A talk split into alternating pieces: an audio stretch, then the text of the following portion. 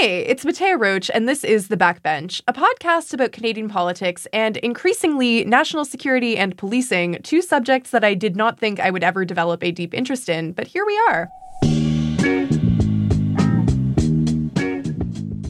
Today, there are a bunch of unidentified flying objects in the skies above us, and governments have ordered them to be shot down. Will 99 Luftballons be the next 1980s hit to rocket up the charts after a bunch of Zoomers hear it for the first time? And RCMP Commissioner Brenda Lucki announced that she'll be stepping down.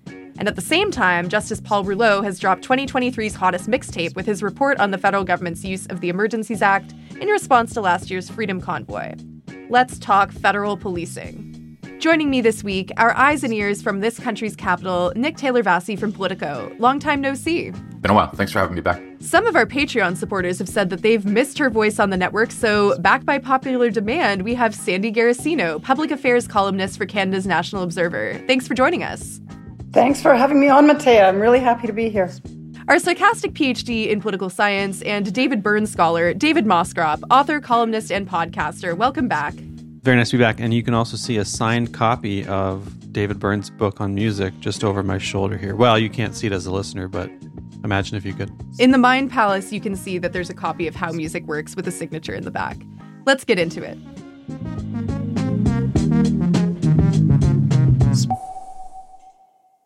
In February, the U.S. shot down a suspected Chinese spy balloon and three unidentified flying objects over North American airspace. Justin Trudeau gave the order himself to take out an unidentified flying object over the Yukon on Saturday. Uh, it represented a reasonable threat to civilian aircraft, uh, so I gave the order to take it down. Aircraft assigned to NORAD successfully took down this high altitude airborne object. We acted in consultation with the Canadian government. I spoke personally with Prime Minister Trudeau. This was uh, an unacceptable infringement of uh, airspace uh, and Canadian sovereignty. So, let me tell you a story about this airship, unidentified flying objects, balloons, cylinder, whatever you want to call it, saga. Over the past few weeks, four flying objects have been shot down over North America by fighter jets. The first of these objects was confirmed to be a balloon and was shot down by the US military off the coast of South Carolina. It is suspected to be a Chinese balloon, but China said that it was a weather monitoring device. Washington claims that it was clearly a surveillance device as it had a massive undercarriage containing electronics. The official reason given for shooting down all of these flying objects has been that they served as a threat to civil aviation. So, after this first object was shot down over South Carolina or the coast, a second unidentified object was shot down over Alaska. So, why are we talking about this on the backbench, a show that's famously about Canadian federal politics? Well, two of the objects were actually shot down over Canada. One of them was shot down over the Yukon, and another likely landed in Canadian waters over Lake Huron after being shot down. The search for these objects has now been suspended. According to US President Biden, there's no indication that these latter three objects, the one in Alaska, the one over Lake Huron, and the one in the Yukon, were in any way related to China's spy balloon program, nor were they surveillance vehicles. There's also a big chance that there are many more balloons out there, and NORAD, which stands for the North American Aerospace Defense Command, I am also very upset that the acronym doesn't really match what it stands for. NORAD found the other three after the first one because they updated the parameters of their surveillance to include smaller objects that previously they wouldn't have flagged. One thing that's interesting to note is that in all four of these cases, the balloons were shot down by American missiles, including the two that were shot down over Canadian airspace. Is this a question of national security or a weather monitoring program gone wrong? Some people are saying it's aliens, but it's probably not aliens, right? We want to turn to our experts to cut through the noise and find out what's going on. What do you make of Canada's response to these flying objects? Because the US was, you know, the entity that shot them down, but the Canadian government has also issued statements on them. Is that right? Yeah, and I think according to Canadians and Americans in, you know, the national security community, everything kind of went according to plan. We have a binational aerospace defense command. Whichever fighter jet was closest to the thing that they weren't sure what they were shooting down was the one to go shoot the thing down. I guess that's how it's supposed to be. Even if the thing they're shooting costs 400 and some odd thousand dollars and the thing they're shooting down is, I don't know, who knows what. The most interesting part of this for a journalist is somebody who watches Ottawa a lot and asks questions a lot to people in positions of authority is that because it's the binational command, that means that the number of people who really know what's going on is bigger than maybe typical of something happening in Ottawa. You have Canadian and American military leaders, political leaders on both sides of the border, everybody holding press conferences. And so what what ended up happening, they wouldn't describe the objects in exactly the same terms. Some would use more specific terminology or more speculative terminology than others.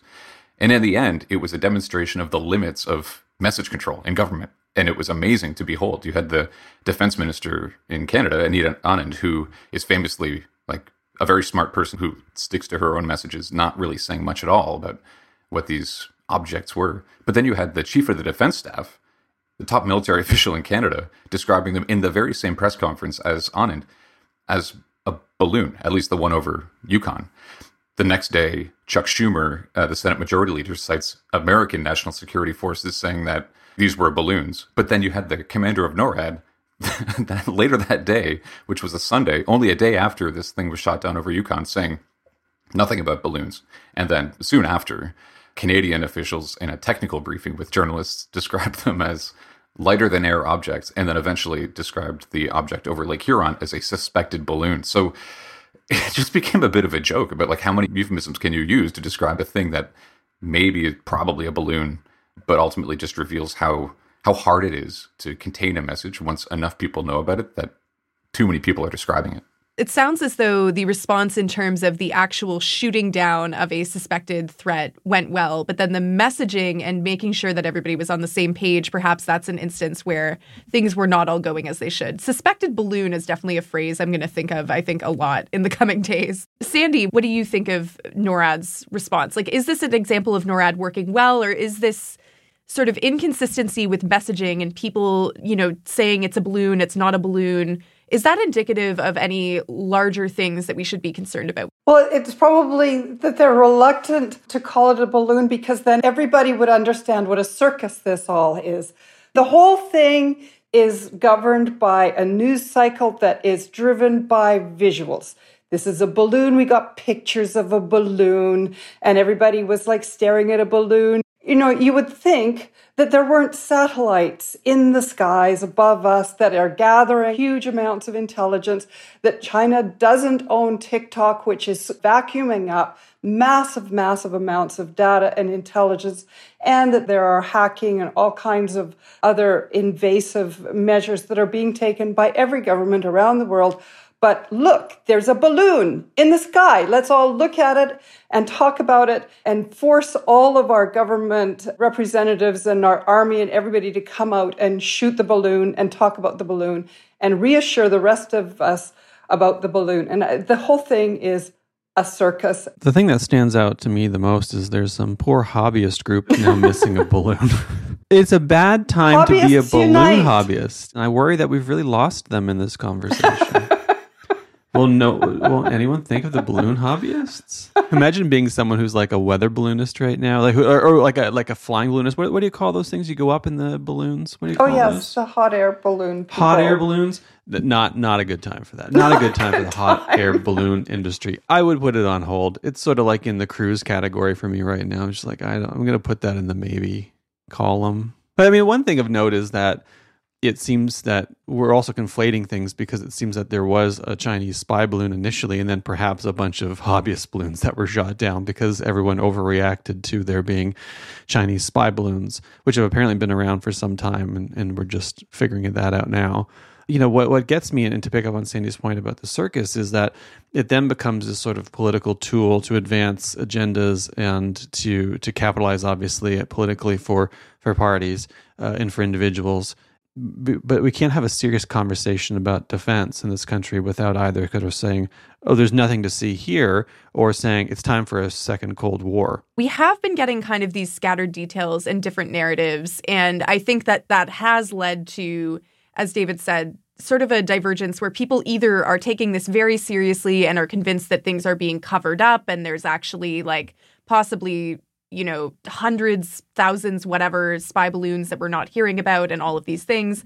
And then some people are completely taking it not seriously whatsoever at all. Is there a good reason for us to have been getting such scattered details on, on all of this? Like, if it really is kind of a situation where there's nothing to see, does having secrecy in these sorts of instances promote conspiratorial thinking or maybe promote people making more out of this than there really is? I agree with everything that Sandy and Dave said about the the unseriousness of the of the real threat apparently to at least 3 of the 4 objects. But I think it's incumbent on people in positions of power to talk to us about the serious things. Uh, Sandy made a very good point about satellites being in the sky just higher up that we just don't see posing a far greater security threat. It's almost too obvious a point to make after you sort of compare the two situations. The the balloon, only one of which we have visuals really confirmed for, I believe. Maybe one of the other ones eventually had something, but I, I've only seen the one. But when government officials are, it's up to them to set the narrative if they want, and they could have pivoted to talking about true security threats, like for example the Globe story on the front page of that newspaper the day the Rouleau report came out a few days ago which was all about a very specific campaign by the Chinese government to influence the Canadian federal election. So, when we're speaking of Chinese electoral interference, what we mean is that there have been recent allegations that the Chinese government intervened in 11 campaigns in the 2019 federal election to support both liberals and conservatives. The overall goal of this was to ensure a liberal minority government with the thought that that would be the situation that would reduce both parties' criticism of China by keeping them kind of turned against one another. And specific candidates were supported in an effort to make sure that candidates who would be highly critical of China on things like freedom of speech, repression of Uyghurs, a crackdown on free speech and democracy in Hong Kong, uh, those candidates would not be elected, and more docile candidates towards China would instead enter parliament. That's something they could talk about. Our officials, at least at the federal level, are a little bit unnerved by the idea of being aggressive in their rhetoric about the Chinese government. And whether or not it may or may not be an adversary of Canada, but it's up to them, I, I, would argue. Not only them, of course, but there's a, a big opportunity when you're in front of a microphone and you're talking about a fighter jet that, let's be clear, over Lake Huron missed the first time. they missed that object because it's hard to hit, honestly, it is. At that press conference, at the technical briefing that followed, or whatever, uh, somebody could be talking about the other threats here. And they're just not doing that. They're choosing not to do that. And that's a political choice that I think is also really worth talking about. Like I said at the top of the show, I feel like we've been talking about issues of national security, issues of the military, and all of these sorts of things on the backbench a lot lately because these have been some of the top news stories over the past couple of months and the things that we have felt like really needed to be dived into. One thing that happened recently so, six Russian spy balloons were actually recently spotted over Kiev. So, is there like a sense that this is a kind of surveillance that is growing? Is it just that there's increased visibility because of this one story? And as we mentioned, like NORAD actually changing the parameters of what it looks for, and therefore maybe militaries are, are more attuned to this notion of like smaller surveillance spy balloons, or are satellites like still really the main thing that we have to worry about? First of all, I mean, states or, or polities have been spying on each other forever. It's not in any way new. It's it's normal everybody does it. We do it. When you get caught, uh, you pay a sort of political price, and you pay a potentially a, a retribution, militarily or or through uh, you know espionage retribution. But it's just a normal part of states being states. Doesn't mean we shouldn't take it seriously. Doesn't mean we shouldn't monitor it. Though we should accept that from rule one, we're all doing it, including us, in one way or another. I've always been very, very hesitant to buy into conspiracy theories, but an important distinction is there are conspiracies that are true. And whenever I look at these things, I always think, well, you know, maybe there's something else going on. Without going all the way down the rabbit hole, whenever I read about national security stories, I'm thinking about the balloons, particularly right now. I just wonder if there's just not something else that we're missing and, and won't know for, for decades, if ever. I think we got a, a bit of a peek into that unknown that David's talking about when NORAD which I think anybody who's half familiar with it would assume kind of knows everything. It's the US government. How could they not have their eyes and ears everywhere? Had to change the filters on the radar to to detect more things, and that's how they found all these other little objects. They don't have the process down pat. Not to say that they aren't nefarious and doing doing bad things to good people, but it's amazing to know that I knew as much about the balloons in the sky as apparently no NORAD and I don't know a single thing about those things.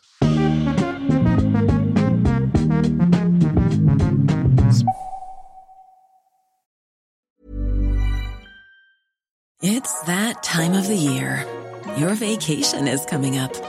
You can already hear the beach waves, feel the warm breeze, relax, and think about work. You really, really want it all to work out while you're away. Monday.com gives you and the team that peace of mind. When all work is on one platform and everyone's in sync, things just flow wherever you are.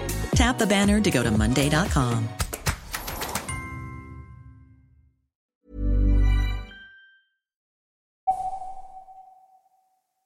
Now it's time for Private Members Bills, the part of the show where we let our panelists set the agenda for once.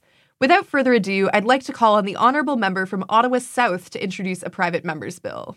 Thank you, Honourable Speaker. I know it's unusual to, to have someone from Ottawa South doing something in Parliament, and so I just want to take this opportunity to recognize that. Now, in Ottawa, there's a, a group of business folks who want to create a district just south of Parliament called uh, SOPA which sounds delicious if you're a Spanish speaker, but I think we shouldn't stop there. If we're going to be ripping off uh, South Park bits, South Park famously having uh, an arc in which uh, SoDoSoPa, south of downtown South Park, becomes a, a happening district, a gentrified district, uh, we should go all the way. There's a certain quality to the vibe and energy that is SoDoSoPa. From the independent merchants and unique cafes to the rustic charm of a mixed income crowd. Why stop at SOPA? We should uh, rename ourselves the Kingdom of Canada. We should have a Canadian Department of Mobile Gaming. Oh, I'm only the Prince of Canada, and this happens to be the Minister of Mobile Gaming. We thought you would be pleased with the quality of the mobile game. It's the dumbest game ever. All you do is collect and spend Canada. Uh, we should have a Canadian President's Tower we should have the Canadian Maple Syrup Company, the Canadian Red Wine Winery, and of course the Canadian White Wine Winery. If we're going to revitalize Ottawa by ripping off South Park, uh, I think we should go all in because the city deserves uh, at least that. I really fear that the Department of Mobile Gaming might not happen federally, but that's something I could see happening provincially in Ontario, completely unironically. If we can have ministers of red tape reduction, why not online or mobile gaming? All right. We'll now hear from the honourable member from Ottawa Vanier. Honourable Speaker, it's time for Parliament and parliamentarians to get along again. And that is why my bill would mandate that every member of Parliament, four times a year at least, would get together and agree on something to pass unanimously. That's it. That's the entire thing. They can already do that. Uh, they could just they could just use Parliament to do that. But I think this bill would because they'd have to report back every quarter on their progress. They'd have to admit that they couldn't do it if they can't, so that all the rest of us Canadians would look upon them in shame. What sorts of things do you think they should be agreeing on outside of the bounds of Parliament? You know, tinkering with the criminal code seems to be a popular thing for parliamentarians to propose and then have that so it could be something like that. It could be anything they want, but it just has to happen four times a year. Has to. All right. I see four times a year, maybe we see some salary increases. no, no, no. They already, they already, they already get those. That's already indexed. That's, that's true. I forget that it's indexed. They and like almost nobody else in the country. Yeah, that's right. They're enriching themselves on a regular basis.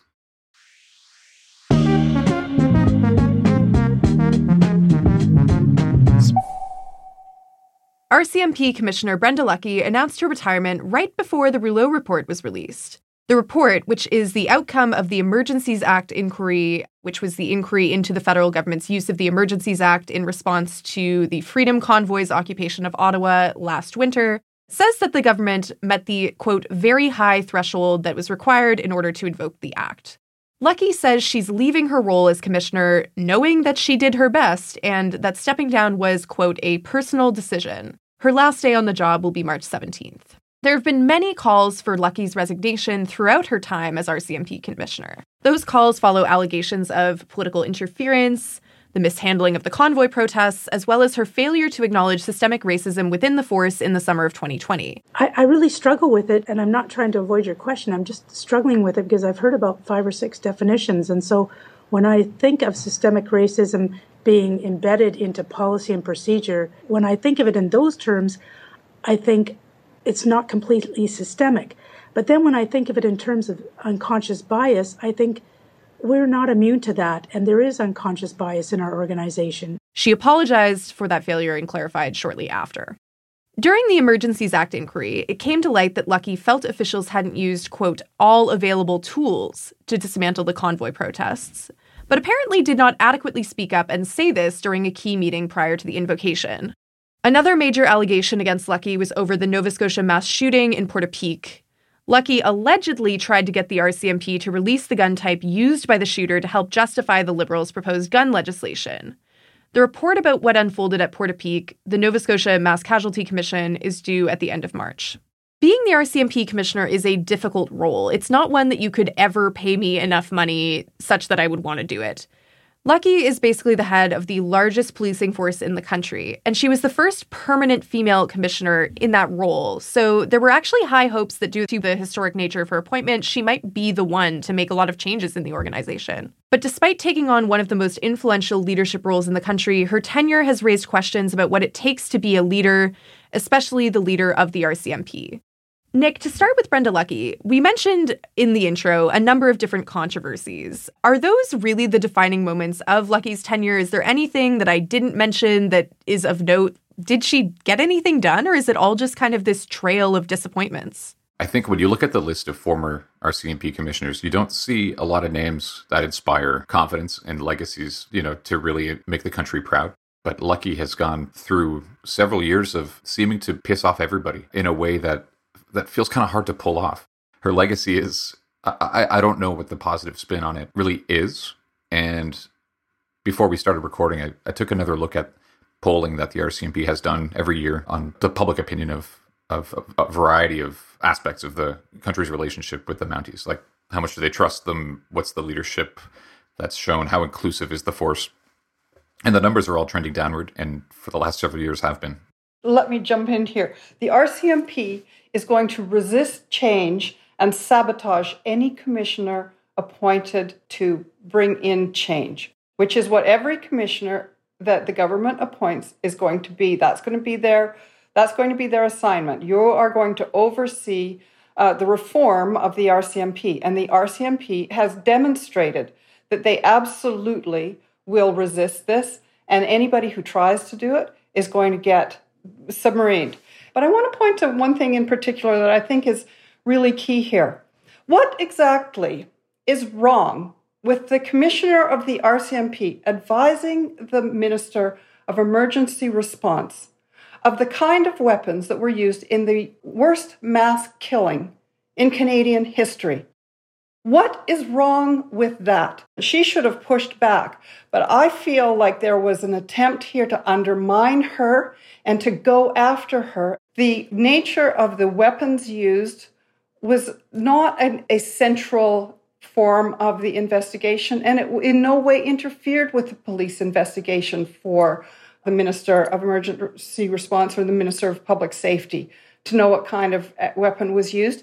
And it's absolutely material if you're drafting firearms legislation and you're confronted with the worst mass killing in Canadian history, that the government should be able to respond to that. And I think it's absolutely outrageous the way that that whole thing has been framed. And I think that the commissioner should have pushed back hard immediately that there's absolutely nothing wrong with informing the government of the day of key details that were actually not very material at all to the investigation.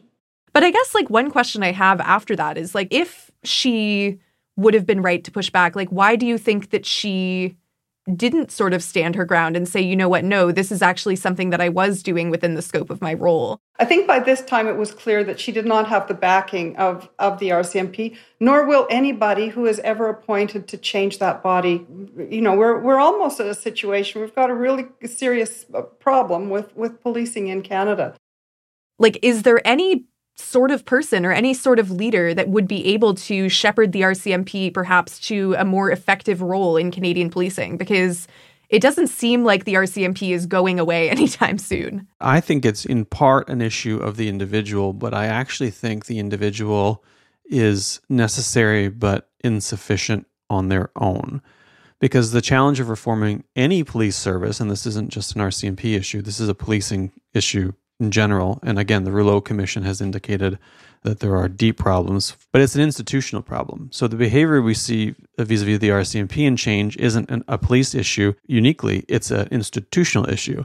And almost any institution you try to reform is going to resist reformation, in part because the, it's a living, breathing thing in which the individuals who participate have interests, who have preferences, who have desires, who have ways of doing things, and they'll typically fight to maintain those and they'll certainly try to resist out, outsiders. And we see this all the time. You try to bring an, an outsider into an institution, and that's resisted. They're either um, expelled from it or they're they're brought into it and made a part of it, like the Borg the way that you change institutions typically is you wait for what they call a critical juncture off which you take a new path, right? So in institutions, you have sort of path dependence. We do this because we've always done it. It's the easiest way to do it. You keep doing it. And then for whatever reason, you have a critical juncture, and now's your chance to change it. Uh, I think changing something as, as significant as the RCMP is going to rely on a critical juncture of some sort combined with the right person to do that work and uh, it's extraordinarily difficult. It's a long game for sure. It wasn't going to be Brenda Lucki in this moment. It might be someone else in the next moment. But that's not just an RCMP issue, as I mentioned. It's going to be something we have to look at in general across this country, and with not just police, uh, but with the way we do federalism, the way we govern ourselves. And, and again, the Rouleau Commission indicated that there's a deep problems uh, with all of this. So the, the battle is is far ahead of us, and and I'm not saying I love our odds but it's not impossible. It's just, you know, you got to be patient, wait for your moment. I agree that Brenda Lucki was not going to be the person clearly to change the RCMP. I feel like if she were, there were many moments over the past five years that to me read as they should be real wake up calls in terms of like what we expect of our national police force, right? But to talk about something else that you mentioned, David, whew, it makes me so upset. Let's talk about the Rouleau Commission because that's like the hot new issue that's happening right now. What are the major takeaways from this report? Just kind of the top line items. Justice Paul Rouleau held six weeks of public hearings. Everybody was paying attention in Ottawa and almost nowhere else. And then after that, he held policy hearings with, with really smart people. And even the people in Ottawa didn't pay attention to those, but it all informed his five volume, massive final report that, that came out the I mean the big question obviously that everybody was wondering how he would answer or even if he would answer was uh, was the government justified in invoking the Emergencies Act? And he said yeah. Politically it was I think people say it's like the prime minister's office couldn't have written a better report for his purposes which I think is relatively true. My read on it was it was not a slam dunk and he allowed that people who look at the same set of facts could come reasonably to a different conclusion than he did. But his conclusion was that the government was justified though he did say not every measure was effective or appropriate, though most were. And he called it a problem of policing. He called it a failure of federalism and intelligence and made many recommendations, many of which were focused on policing, as we've already kind of recognized. So let's talk about some of those recommendations. What sorts of things does the report recommend be done going forward? And what is the likelihood that those things actually happen? I could speak to the recommendations at a really high level, which is to say that the occupation of downtown Ottawa and the various blockades at various Canada US border crossings were horrendous failures of communication and coordination between levels of government, between levels of government and police forces, and between different police forces. And so the recommendations make all kinds of suggestions about how to work together better. That's the, I think, the common thread through many of them.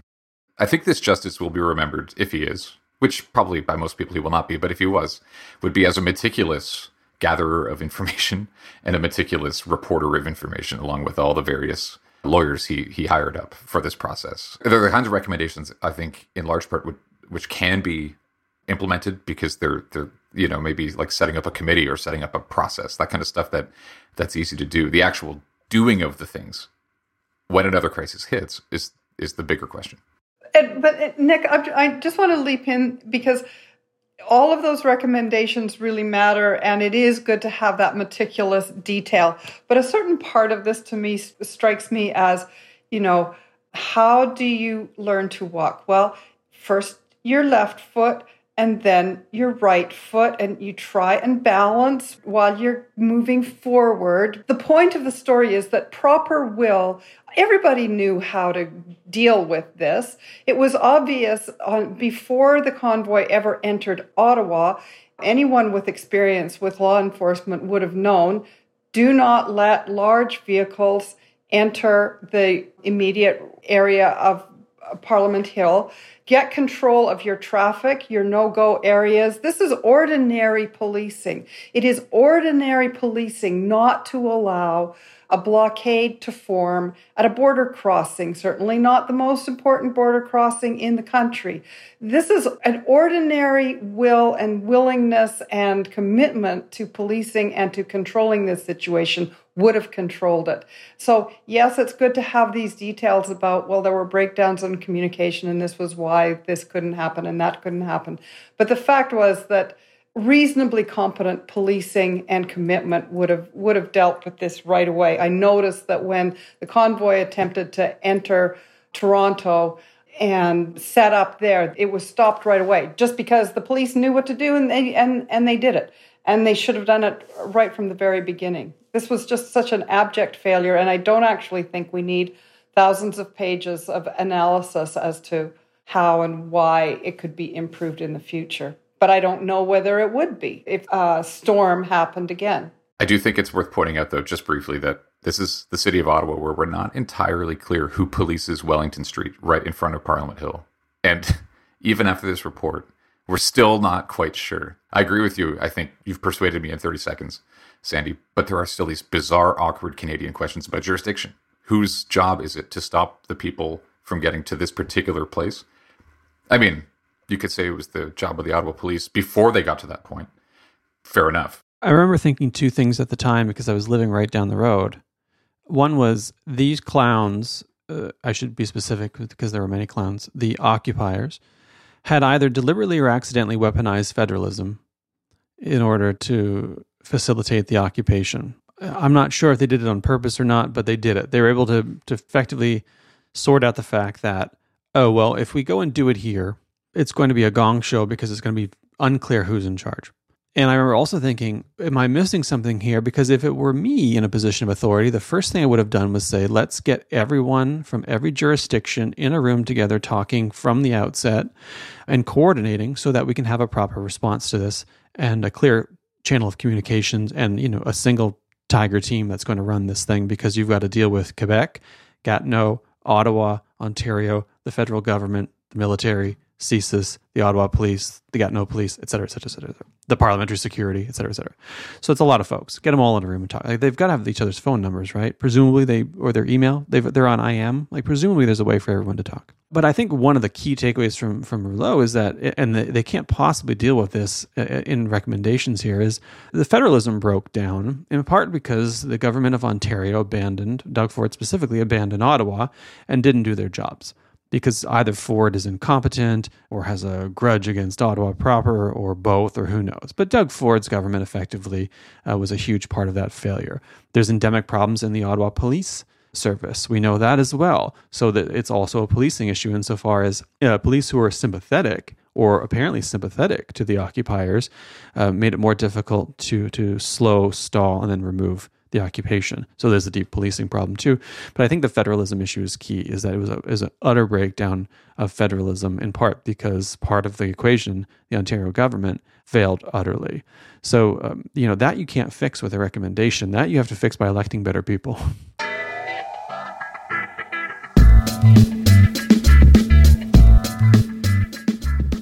All right, let's adjourn. That's been the backbench. We'll talk again in two weeks when we'll be halfway through Pisces season. If you've been following along with what happens in Ottawa, let us know what you're watching closely, what you'd like to hear us discuss, and what esoteric Canadian politics content you want us to break down. Send us your questions, your concerns, and your rants. You can email us at backbench at canadaland.com, and we're also on Twitter at backbenchcast. I'm Mattea Roach, and you can find me on Twitter and on Instagram at Mattea Roach. David, where can people find you? Google my name, and just whatever comes up is good. Twitter, Mastodon, Post, Substack, Washington Post, Open to Debate, Left Looking In. A man of many platforms. Nick, where can people find you? I write a newsletter. It's called the Ottawa Playbook, and you can find it at politico.com slash Ottawa Playbook. Sandy, where can people find you? I'm in the National Observer and on Twitter at Garossino and at Garossino on Post. The ideal gas law, also called the general gas equation, approximates the behavior of many gases under a wide variety of conditions. The equation is PV equals nRT, in which P is pressure, V is volume, N is the amount of gas in moles, R is the ideal gas constant, don't ask me what it is, and T is temperature. This episode was produced by Aviva Lessard with additional production by Noor Azrieh and Caleb Thompson. Our managing editor is Annette Ejiofor. Theme music is by Nathan Burley. If you value this podcast, support us. You'll get premium access to all our shows ad free, including early releases and bonus content. You'll also get our exclusive newsletter, discounts on merch, tickets to our live and virtual events, and more than anything, you'll be a part of the solution to Canada's journalism crisis by keeping our work free and accessible to everybody. You can listen ad free on Amazon Music, included with Prime. Thank you for listening.